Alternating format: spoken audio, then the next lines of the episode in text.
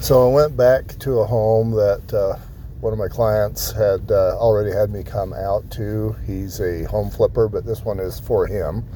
Uh, we'd already talked about taking out a, a load bearing wall and putting in uh, either steel or lumber. Uh, this time we talked about that, and he was talking about doing a uh, lumber plate above the the steel plate. It was going to be it was going to be eight inches tall and uh, but steel is a pain to attach things to. So then he was going to put a um, two by eight plate, or I guess it was a two by six plate, on top of this uh, uh, steel beam so that you could attach hangers and things. But after talking about it, you know, that thing was going to weigh over 500 pounds. It was going to be a pain to get in, and so we eventually decided to go with lumber.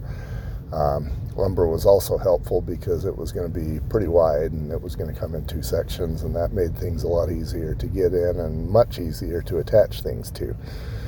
So we we decided to go that route, and uh, we talked about how the the lumber was going to extend down about uh, six inches down below the ceiling, but uh, definitely allow the area to be opened up and um, we talked about how there was a clear span uh, on the gable roof. So that allowed a lot of freedom on the second story, and you know, basically it made all those walls up there partition walls, and uh, so that was good news for him.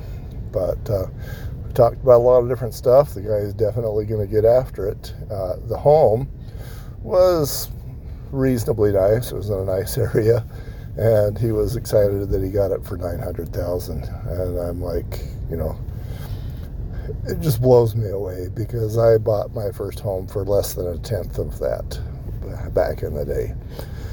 Anyway, is uh, the market is what it is today, but um, we we were able to get uh, all those things figured out how to get the lumber in and uh, up and the temporary walls that would support in the meantime and how to attach the joists to uh, the brackets to the to this new beam and um, had a good time